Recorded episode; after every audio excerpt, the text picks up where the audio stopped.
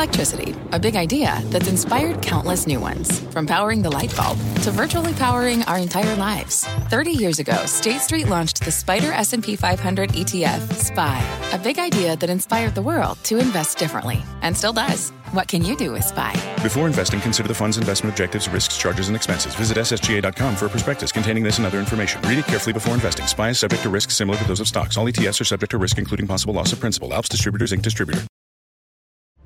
I'm Scott Wapner, and you're listening to CNBC's Halftime Report, the podcast, the most profitable hour of the trading day. We record this live weekdays at 12 Eastern. Listen in. Carl, thanks very much, and welcome everybody to the halftime report. I'm Scott Wapner, front and center this hour. We do begin with breaking news. Fresh comments from the Cleveland Fed president speaking today in New York City. Our Steve Liesman here with those comments. Steve? Yeah, Scott, and a, and a very hawkish Cleveland Fed President Loretta Mester says policy needs to become restrictive. She supports a funds rate, she says, that's above the 4.4% for this year. That's the median Fed rate, and above the 4.6% that's the median for next year. She does not anticipate any cuts to the Fed's target range next year. She said the larger risk comes from tightening too little, not too much. All of this sounding a bit like a response to the perceived dovishness of Lael Brainard yesterday. She says, Mester says, there's been no progress on inflation. Quote, cannot even see inflation, can even say inflation has peaked yet.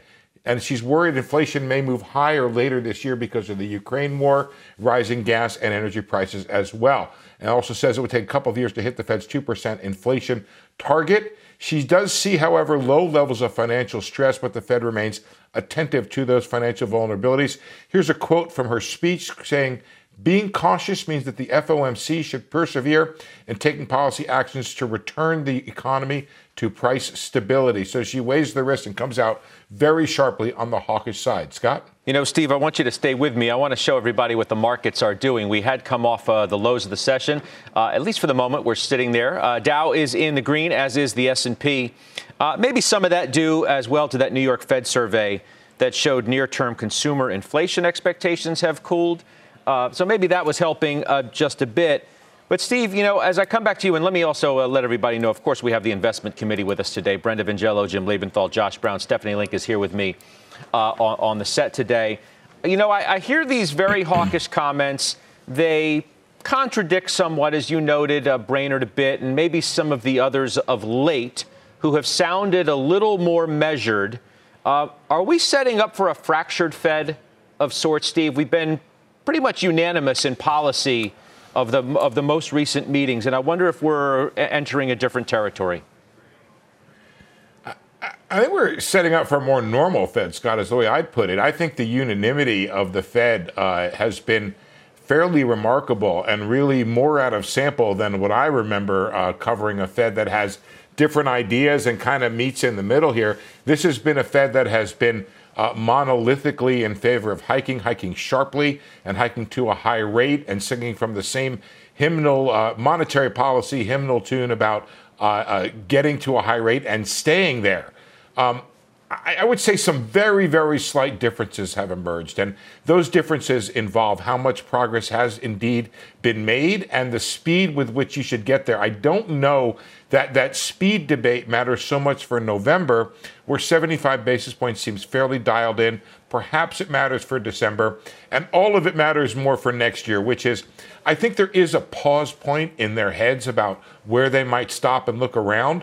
But there is, I think, a debate about where that stopping point is. Is it closer to four or closer to five? Is it in the middle at four and a half percent? It's hard to say right it now. It doesn't sound closer to four. I mean, if you had to make a guess, at least from the commentary thus, thus far. Now, yeah. that, that said, let me let yeah, me get yeah. The- let me let me let me let me. Re- I want to remark on that very quickly, uh, and I'll get you back to you, which is even uh, Evans, who was perceived as dovish yesterday, he was at that four and a half percent to four, four and a half to four three quarters percent. So you're absolutely right about that, Scott. Yeah, Steve. So again, stay with me. Uh, I want to get the committee involved. As I said, Stephanie is, is sitting right in front of me.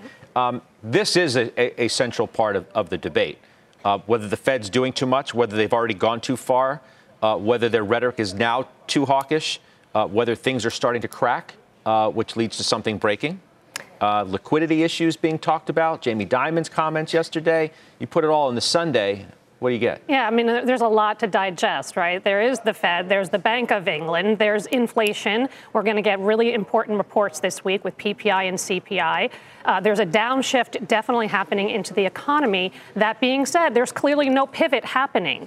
Mester just told us that, right? And it's across the spectrum of all the Fed officials. So I don't really think there's a debate. They want to be tight. They want to be tight for longer, and we have to adjust to that. And all by the way, we had a very hot uh, non-farm payroll report on Friday, and today we got the NFIB Small Business Optimism Index up now three months in a row. So that gives the Fed cover to be more hawkish and stay more hawkish. So the two important questions: What happens to earnings in all of this? We know they're going down, but what to what magnitude? And are we pricing in a lot of bad news, which I think we are? The second question is what is the impact of the higher interest rates? And we're not going to know that until maybe first half of 2023. I think it's recession, more likely than not, but we have to see and work on the data. Thank goodness we have good jobs. Thank goodness, because everything else right now is kind of rolling and rolling hard. You know, Jim Lebenthal, you become our, our resident pivot planner of sorts, right? Thinking about when this is going to happen no, and, and no. what it's going to mean uh, for the markets. No. And Mester just reminds you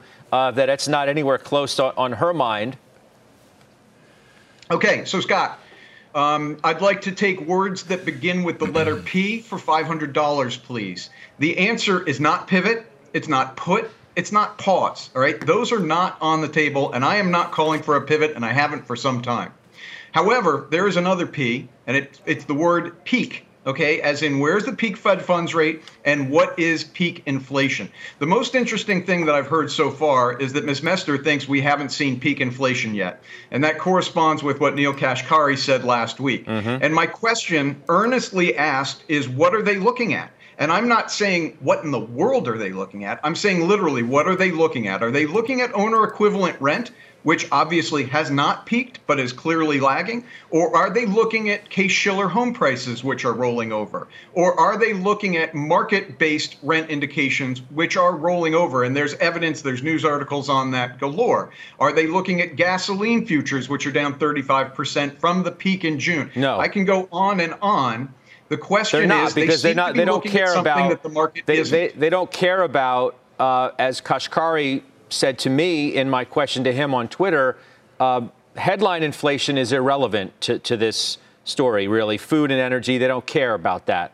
They, they care about the more sticky core elements of inflation, which they clearly think haven't peaked. Steve, though, at some point, based on what Jim is saying, because I think in many respects he's right, I mean, no progress on inflation. You know, at some point, you have to call the credibility into question again? when you hear comments that seem to fly in the face of what are metrics that are clearly, clearly rolling over. You know, um, Jason Furman last Friday chided me for making the argument that um, that Jim Lebenthal just made. Um, and, and, I think Jason was right. Uh, I'm happy to say that on, on national television. I was wrong. Was pointing out, hey, this is a lag indicator. And and Jason said, you know what? You can't just cherry pick the things that are going to go down. You've got to also look at the things that are going to go up. And and Scott, um, your focus on Neel Kashkari's re- response to you, I think, is really critical, because what they're looking at is not just the core, but the core services area. That's really a key area where they're seeing inflation, and they project additional inflation to come. Jim is right. Some things have come down and some things will come down more, but there are still additional forces that they see in the economy that could be pushing up inflation, including wages and, and, and beginning with the tightness in the labor market that Stephanie mentioned, which they believe is going to add to additional inflation in the months ahead. Plus, the idea that gas prices are back on the rise, and there is this massive threat that, that, that exists over Europe as to gas and oil prices regarding uh, Russia and the Ukraine war. You know, Josh, it just then raises when you listen to the rhetoric of Mester, and she's obviously not uh, on an island by herself articulating the views that she has. Uh, there are many who in, within the Fed believe exactly as she does and have said as much. It, it just raises the issue of uncertainty and the possibility, if not probability, of something breaking somewhere. I want to introduce another P word to the discussion, which is please. this is this is a body this is a body of people who one year ago today were telling us based on their forecasts there would be listen to me now no rate hikes in 2022 none we have just had the fastest most severe rate hiking cycle mm. most people in the markets have ever seen and now we're going to listen to their forecasts about when they think they're going to be done or what they might do a year from now or six months from now or two quarter, one quarter from now. They have no idea and they have zero credibility. Um, the only thing worse than, than the Fed's forecast is no forecast at all, which is why we cling to these things. But in reality, they don't know what they're going to do. And I want to say one thing about this pivot term. We all need to get this out of our vocabulary. Um, my, my, friend Cullen Roche wrote a really great essay at Pragmatic Capitalist today. Everyone should read it. And he talks about in basketball, the act of pivoting takes place when you're still holding the ball. They don't have the ball anymore. They're about to be on defense. They don't even know it. They have lost control of the game. They're no longer on offense. There's a transition underway. And now it's almost like a, a, a contest how quickly can we cause a financial crisis so that we have the, the excuse to stop ratcheting up the hawkishness and, and the expectations of more rate hikes? So I, I don't think what they're doing is wrong. I think this, this idea of sending 12 people out every week to scare everybody is probably going to take this into a place where it didn't need to go in the first place. So I am not concerned with what they think they're going to do six months from now. And if you look at some of the more high frequency economic data coming out, it's very clear that they're getting their way all across the board. Mm-hmm. And mm-hmm. you could blame whatever you'd like for that, but just look at Bank of America put out credit card and debit card spending today. It's falling off a cliff in some categories. Home furnishings, renovation, um, all, uh, all of the things that have anything to do with the housing market, which they have successfully frozen solid. Um, those, those data points are going in their direction. You're going to see it in apparel. You're going to see it eventually in travel, believe it or not. The problem is the thing that they are laser focused on, employment, will be the last place that this shows up. You still have employers who are scarred from the memory of trying to hire people in 2021 right. and in early 22 and they are warehousing talent. That's why you're not getting the layoffs, and that's why you're still seeing hot jobs reports. But that will be well, the last place that the Fed success want, will show up. I want, Liesman, I want you to, to respond to that because I think Josh is, is making some good points here. And I like the analogy of, of losing control of the game because when the refs lose control of a game in, in sports, you get unnecessary roughness penalties all over the place, personal fouls. It, it gets out of control. And maybe there is about to be an unnecessary roughness on the economy to the degree that they lose control of the kind of you know, issue yeah, that Jamie I'm Dimon was to referring respond, to. Scott. I'm happy to respond. Just don't take my explaining of the Fed for defending of the Fed because I've done quite a bit of work and, and done it on this this network a lot the, the, about how wrong the Fed has been. Josh is absolutely right about that. The, the trouble I have right now is is I don't I, I see what Josh is saying about the high frequency data. Um, I'm not sure how well any or all that would work in terms of the making of monetary policy when you're trying to make policy for the full economy. I completely agree with him that the idea that the Fed will be wrong is a 100% guarantee, with the only question of how they're wrong. And I also think you've got to take priors into account, which again is probably not the best way to make policy, but it is true the Fed was badly burned in its transitory call, had that wrong, and right now they're probably erring on the side of doing too much. Um, and that's what, by the way, Mester talked about the idea of of um, of the risk management, saying mm-hmm. let's do too much here if we have to. That's where the bigger risk lies right now. So I think that's I think Josh is right. You can look at the high frequency data. You can contradict what the Fed is saying, but when you look at the sort of top line data right now, which some of which is indeed lagged, uh, you, you can't make a, a conclusion that the Fed has won the inflation battle. So, Brenda, then what's at stake with Thursday's CPI read?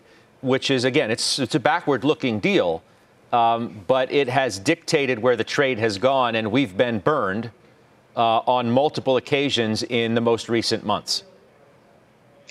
That's right. We've definitely been burned uh, multiple times. So I think that's probably what everyone's anticipating is going to happen again.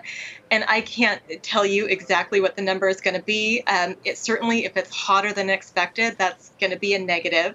But I feel like a lot of that is already kind of being baked in here with expectations, especially this week with comments like Mester coming out um, and with these very hawkish comments. But I think if we look at the goods sector in particular, it, we are seeing the input prices are coming down. The ISM manufacturing prices paid number that came out recently was almost all the way back down to pre pandemic levels. So I think we're seeing input prices coming down. Maybe they're not ultimately ending up uh, with consumer prices coming down, but I think it's only a matter of time especially if we're seeing high frequency data and other things suggesting the economy really is weakening, that should hurt demand, which ultimately will cause somebody to blink and start lowering prices mm. with input prices coming down. So I think we're at the cusp. We've been at the cusp of a change for a long time. Um, it's certainly been a frustrating year, uh, but I think if you want to be constructive, I still think you know you have to look at this year in the context of what's happened over the last many years in terms of market corrections we've seen and look at this as potentially an opportunity, knowing that you're not going to catch the bottom per se, but I think we're awfully close in terms of what's being priced in. All right. So last comment, Steve, before I, I pivot to to the the market activity, which I want to talk to the gang about. Wolfe Research. Uh, I don't know why that was funny. They say you, ha- you, have the ball, Scott. you, ha- you. you, have the ball. So I have not lost control of this game. Let's just put it to you that way. Uh, ma- major, well, no, it's true. Major cracks are starting to raise alarm bells, says Wolfe today. We believe that major credit and liquidity cracks are already starting are starting to show. We're not calling for a blow up, at least not yet. You've got the IMF with their warning today uh, about GDP. They also say a rapid rise in rates could fuel a global economic disorder. So, how is all that playing in the room uh, in, in D.C.? Um, you, have had different comments. Uh, you had a, a, maybe more forward comment from Brainard yesterday who said uh, liquidity is a little fragile in core markets. Uh, uh Mester saying today that she doesn't really see that. She thinks she, she doesn't see a high level of stress, but uh, she is monitoring it. Other Fed officials said they're monitoring it. Um, I, I think they're going to push this as far as they can, Scott. I think that they feel like they have given markets a lot of warning. Remember, they started talking about really pivoting for sure. They had the ball back in November, um, at the end of November. They didn't raise rates for several months. Um, they're doing their best that they can right now to telegraph where they're going, they which is another sort of response to what Josh. Well, to, to, fair enough, Scott, but uh, Josh. But the idea is that they, are saying they gave the markets warning in order to prepare for it. And actually, um, Charlie Evans uh, uh, kind of responded to Josh's concern yesterday, uh, uh Josh's concern today about uh, talking too much, where, where Evans said, hey, could you imagine if we didn't give the market warning, how much complaining and how much concern there would be, and how much volatility there would be in markets if you didn't have an idea of where each Fed official stood and how all of that combines to create an outlook for the that's Federal Reserve? That's how it used to be. You should read Charlie's speech. That's how. Well, that's what he. There, there, there's an argument. now. There's an argument that, yeah, but there's an argument that all of the soothsaying and and stroking our hair and whispering in our ear, "We have your back," that that engendered the the environment of 2020 and 2021, which went way too far and made the unwind worse. Absolutely. So so maybe maybe no, if we absolutely. talk less about being hawks, let's also not constantly reassure markets that we have your back and let's get back to the pre press conference Fed, which we all sort of remember uh, from the days before the financial crisis. There, there's too much talking in both directions. Um, I think you're, you're, you're, there's two things. One is to be talking, and the other is providing guidance. I think you might be right. I guess I'd agree with you, Josh, that maybe there's too much talking. I don't think there's too much guidance. I think guidance is the way that the Fed does monetary policy in probably the least painful way, which is the more markets can prepare for what's coming and understand where the Fed think, what mm-hmm. the Fed thinks, the, the, the, less volatility there is, uh, which I guess creates the need for you to throw back at me the counterfactual of could you imagine having uh, less volatility than we have right now? But in any event, um, I think that that uh, going back to the old ways of not knowing what the Fed is doing until we look at the money supply numbers, I mm-hmm. think is a worse uh, outcome. All right, um, Liesman, thank you. I'm gonna I'm gonna make sure I maintain control. I'm gonna bounce you out of here. We'll talk to you again soon. Yeah. on the bench, baby. All right, there you go. That's Steve Liesman, our senior economics reporter. Let me also remind you uh, today in overtime, we're going to have a conversation. Sarah Eisen is going to have it with the Treasury Secretary, Janet Yellen. Uh, haven't heard from her in a little while. So uh, it's so pertinent given all of these issues we just discussed, and we'll bring you that today in overtime, 4 o'clock Eastern Time. Uh, let's do this. Let's take a quick break. When we come back, we're going to talk about tech. That's been the scene of the crime, the NASDAQ. Lowest level in almost two years. Plus, Uber today is on pace for its worst day in more than two years. Trade coming up on that when we come back in just two minutes. So we're green across the board right now.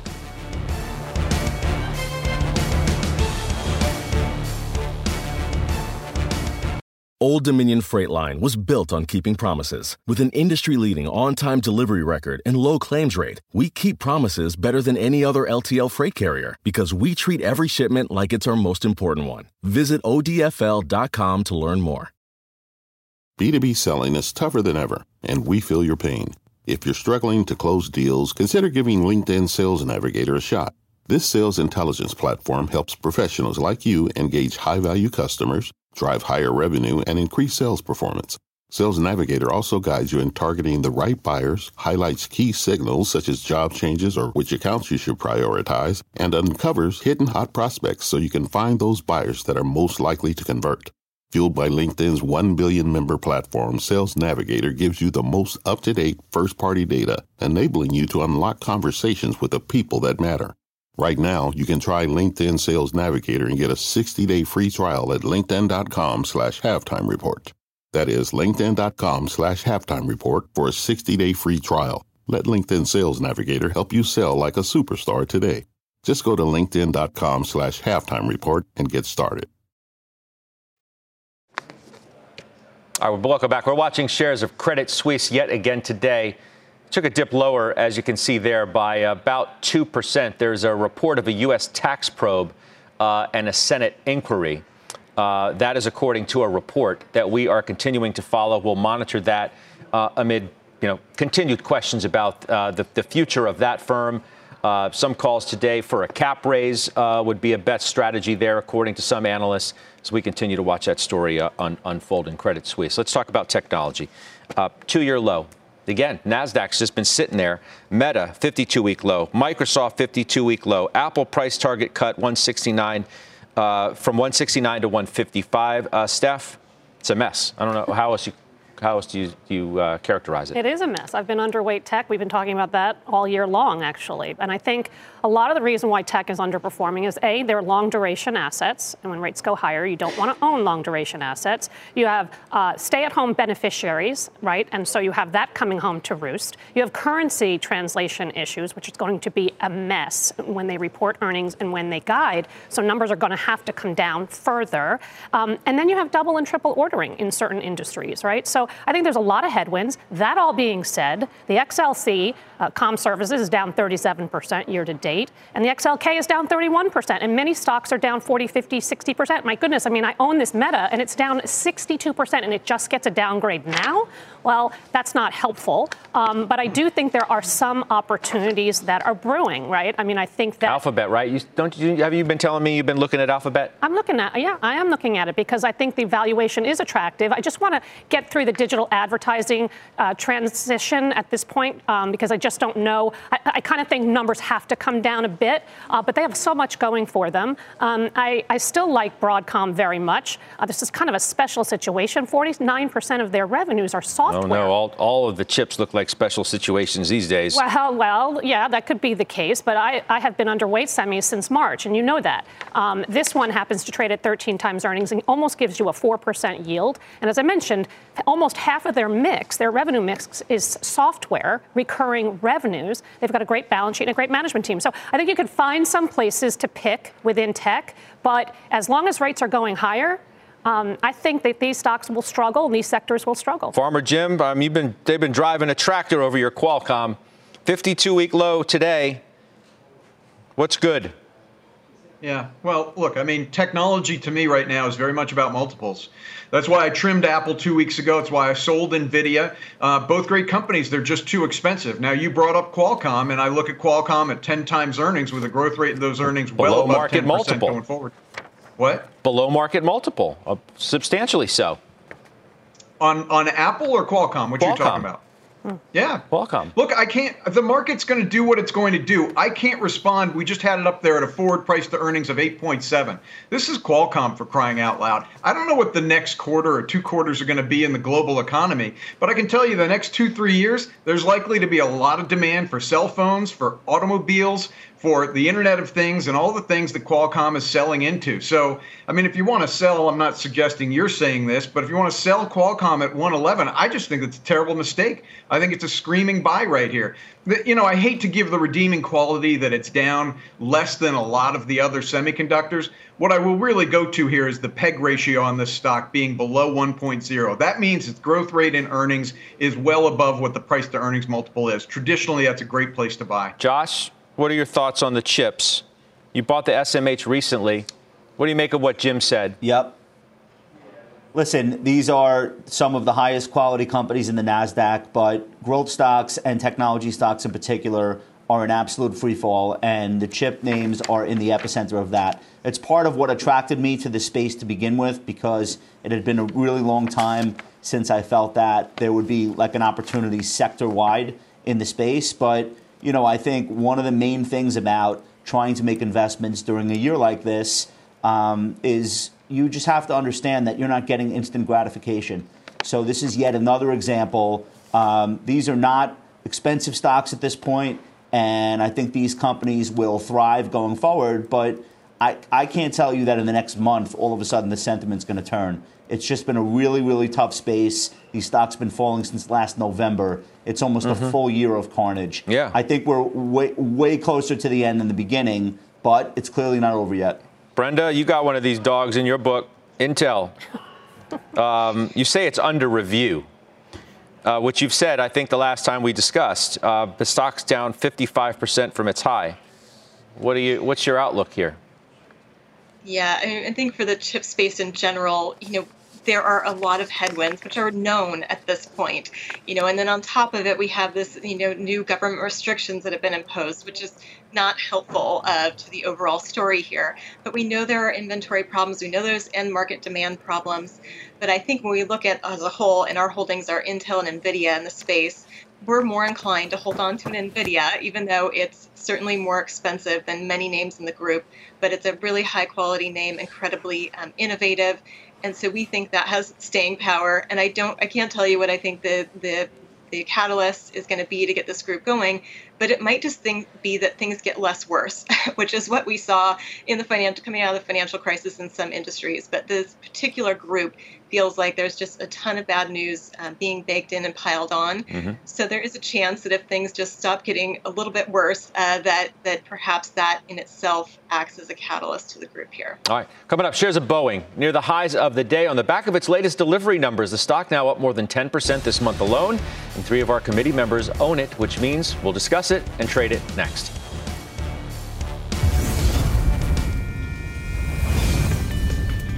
Global employment in renewable energy topped 12.7 million jobs last year, up nearly 75% over the past decade. That's according to a report from the International Renewable Energy Agency. Solar, bioenergy, and hydropower account for two thirds of those positions. In the U.S., wind and solar power jobs are expected to increase by more than 25% over the next 10 years. That's your ESG Fast Fact of the Day. What does it mean to be rich? Is it having more stories to share or time to give? Is it being able to keep your loved ones close or travel somewhere far away? At Edward Jones, we believe the key to being rich is knowing what counts. Your dedicated financial advisor will take a comprehensive approach to your financial strategy to help support what truly matters to you. EdwardJones.com slash find your rich. Edward Jones, member SIPC. Stocks in Boeing near session highs. The company released September deliveries and new order numbers. Shares still down more than 30% this year. They have been outperforming this month. We said they're up 10%. Farmer Jim, go to you first. You're Mr. Boeing. Your reaction, then we'll go to Stephanie Link. Yeah, and I know I've got some colleagues on the panel as well, but uh, it's a long term turnaround story that is well underway. Well underway. Um, I think the news today and yesterday really is about this 737 MAX flight in China. Um, Stephanie and I have for some time been talking about, hey, China should recertify the 737 MAX. What if China doesn't make that announcement, but just simply starts flying the plane? Because that's what it looks like it's happening. So waiting for the announcement is not really, I think, what we should be doing. What I am waiting for an announcement on is congressional approval to extend the deadline for certifying the latest models of the 737 MAX. That's what investors need to be looking for is when and if Congress will extend the deadline for approving the 737 MAX 10, which Delta has put in a multi hundred dollar, or excuse me, a more than 100 plane order for, as well as other airlines. So that's what I'm looking for. Steph? Yeah, so Jim talked about 737 MAX. They are making progress. Also with the 787 production, that's underway. Uh, China, I really do think, will be a catalyst if, if they do recertify, recertify, and they will. It's just we don't know the timing of that. But this story in the stock trades on free cash flow, and they're poised to actually see a billion dollars of positive free cash flow in the third quarter, which I think will take people by surprise. Then they have an analyst day on November 1st, and I think that they'll level set normalized earnings as well as uh, free cash flow. Free cash flow eventually could get back to 8 to 10 billion dollars a year. That is not priced into the stock by any means, and I think it's going to take a long time to get there, but they're making baby steps. Hey, Jim, what about the airlines in general? For somebody who owns, I guess, what, Delta and Alaska, this American news today, raising their revenue outlook. At one point today, it was the best stock within the S&P 500. It's still up near 3%, yeah. and uh, a number of the airlines got a lift off of that, no pun intended. Um, but what about this going forward? Because some of that gain had evaporated. Yeah, the, the airlines, Scott, are the epicenter for soft landing versus hard landing. Also, no pun intended. But look, if you go into a recession, airlines are not what you own.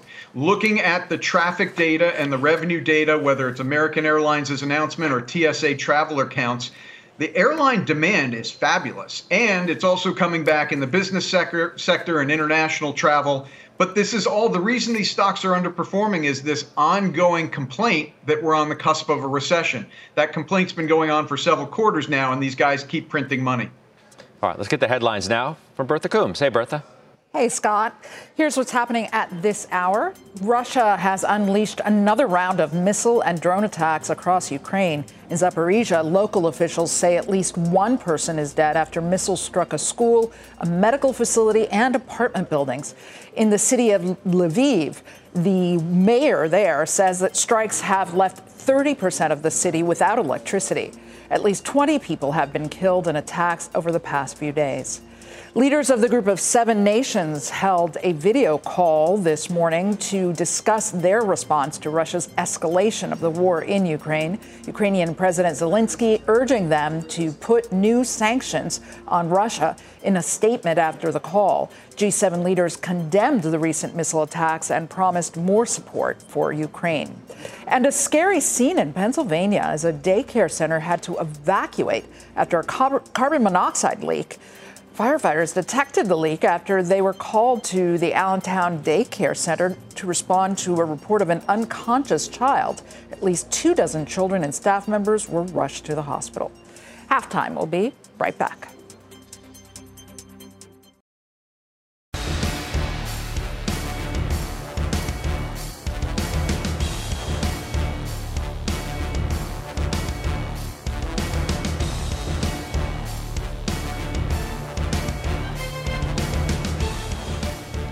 We're back. Let's talk about some bearish calls on streaming stocks today. Josh Brown, I come to you first because Bank of America reiterates their underperform on Netflix, uh, which I know you love and think that it's turned the corner, both company and stock. Uh, love is a strong word. I like it. I'm in it for a trade. I do have a stop loss in on this. Hopefully, that doesn't get triggered and I could stay with it. This was a stock that had been exhibiting a lot of strength relative to the rest of the communication services sector really since uh, the summer. It's one of the few stocks that did not make, uh, one of the few stocks in the group, maybe the only uh, large stock in the group, that did not make a new high relative to the June high. And the rest of them all did. Obviously, Meta uh, being the poster child. Um, so I, I, think that there is a turnaround here underway. Um, but to the point being made by Bank of America, one of the Achilles heels in their strategy, yes, it's smart to build this ad supported tier. Is it the best possible timing? Because we're obviously go, if we're going into an economic slowdown, it's going to hit advertising companies as hard, if not harder. And so you're going to try to build an ad platform in the midst of that. I would take the other side, though. Um, I understand that there will be weakness in advertising, but I think this is a brand new platform. There's nothing for them to comp to.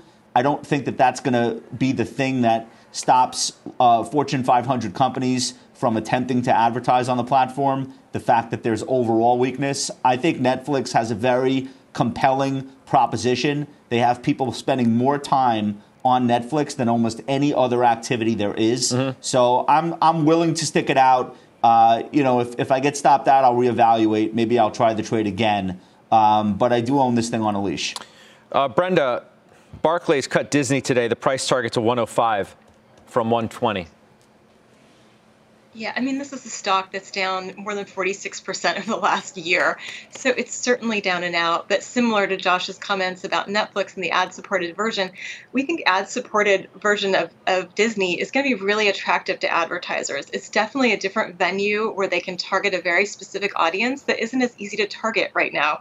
Um, so we think that will likely be well received by the advertising community. And if we look at Disney more broadly, you know, it continues to be a great story of being able to touch their customer in so and, and develop a relationship with their customer in so many different ways that we think that is really powerful. And so we view this current moment not as an opportunity to sell or reduce exposure, but actually as an interesting place to get involved if you ha- if you aren't already. So, Farmer Jim, I'm looking at Paramount today uh, because Barclays cut the price target to 15 from 20. Bar, uh, B of A cut it to 19 from 28. And what? This thing, six months, is down 50%. 50%. Farmer Jim. Yeah. Uh, that might be better than Netflix, but who cares? It sucks. And I think the surprising thing uh, about this is that I didn't know there was anybody left to downgrade Paramount, but apparently there was you know, I, I, really can't worry about what analysts are looking at for the next quarter or two when I've got a company with a track record of beating on estimates, beating on subscriber additions. The uh, apps that monitor downloads of Paramount Plus show that the third quarter was again a very terrific quarter. This is a company that trades at 10 times earnings, 5% dividend yield with positive free cash flow. I, you know, I don't, I can't, I can't really respond to the analysts who are downgrading now uh, it, you know, just piling on, but okay. All right, Mike Santoli's up next. Why wouldn't somebody buy this thing, Jimmy? Why, yeah. why would like why well, wouldn't why reason. wouldn't Google just buy Paramount? Yeah, there's one reason, Josh. It's Shari Redstone. She owns a controlling stake. That's where it starts and stops. Okay. All right. Okay. Sorry. I mean, it's I say good question. Mike Santoli's next with his midday word. And to celebrate Hispanic Heritage, CNBC is featuring our teammates and contributors. Here's Courtney Garcia, Payne Capital Senior Wealth Advisor. My grandfather immigrated to the U.S. speaking only Spanish in hopes of obtaining a better life for his family. Two generations on, I'm happy to report that he achieved those goals. What made that possible was a strong work ethic, knowing the value of a dollar, and savings, all things that were instilled upon me at a very young age. As I now look to instill those same values upon my own children, peers, and clients, I also want to stress the importance of investing and making sure that your money is working just as hard as you are to ultimately create generational wealth for your family for years to come.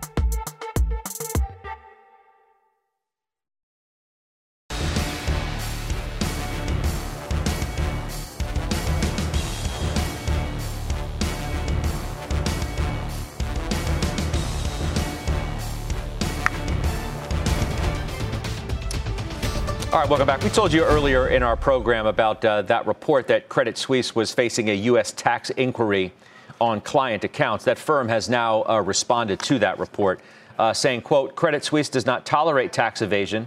We have implemented extensive enhancements since 2014 to root out individuals who seek to conceal assets from tax authorities.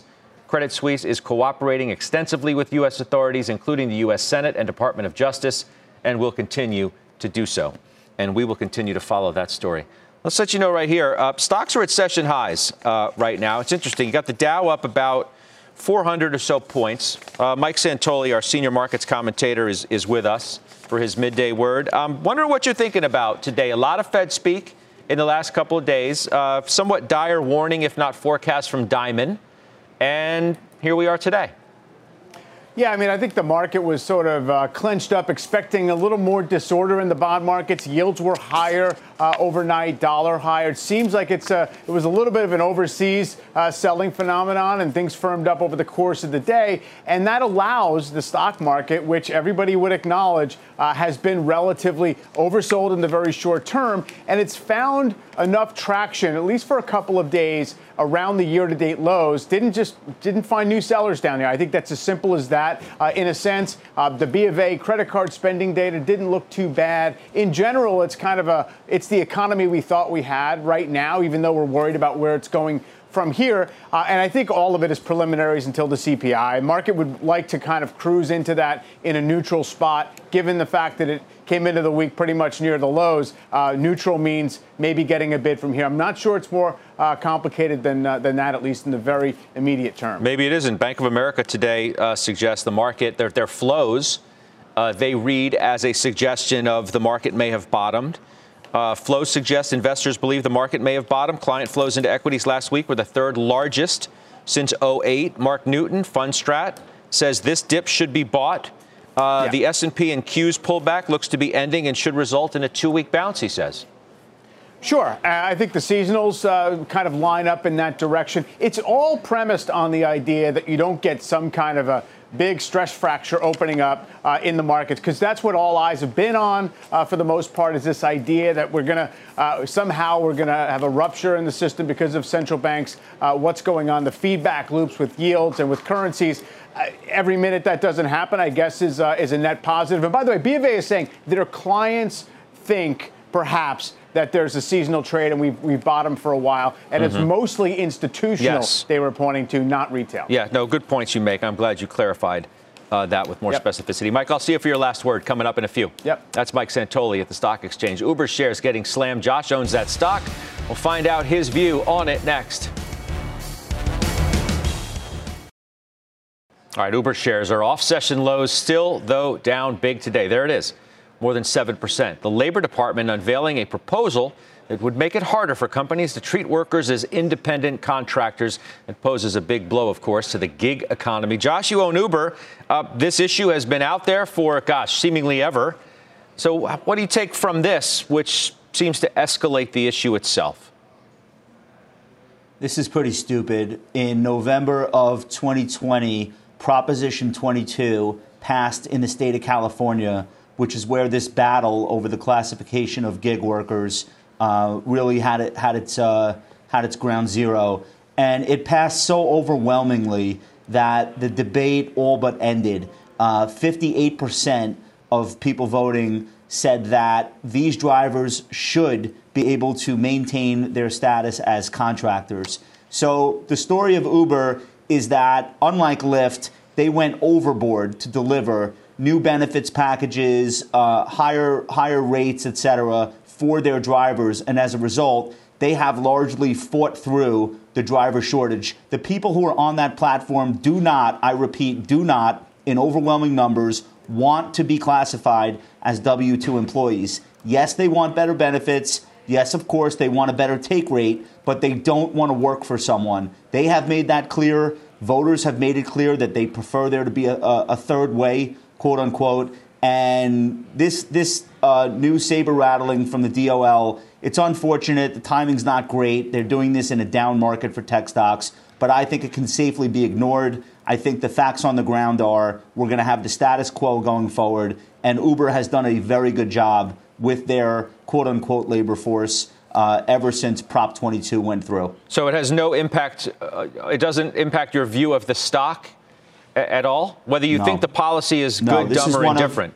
Of, yeah, listen, I've been wrong on the stock. I've owned it. I've owned it from higher prices, but um, this is, I think, one of the most misunderstood stocks in the market. And you look at the revenue growth here. You look at the fact that going into the pandemic, they were about to go cash flow positive.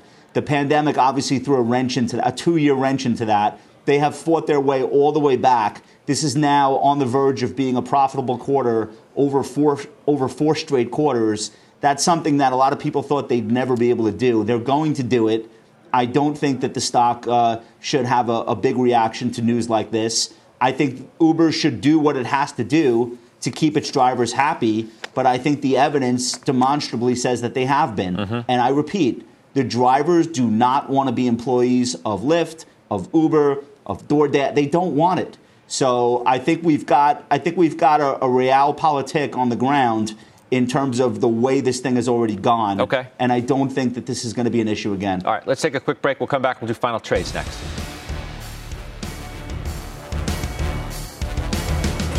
Are you following the Halftime Report podcast? What are you waiting for? Look for us in your favorite podcasting app. Follow the Halftime Podcast now. Oh, we have a big overtime.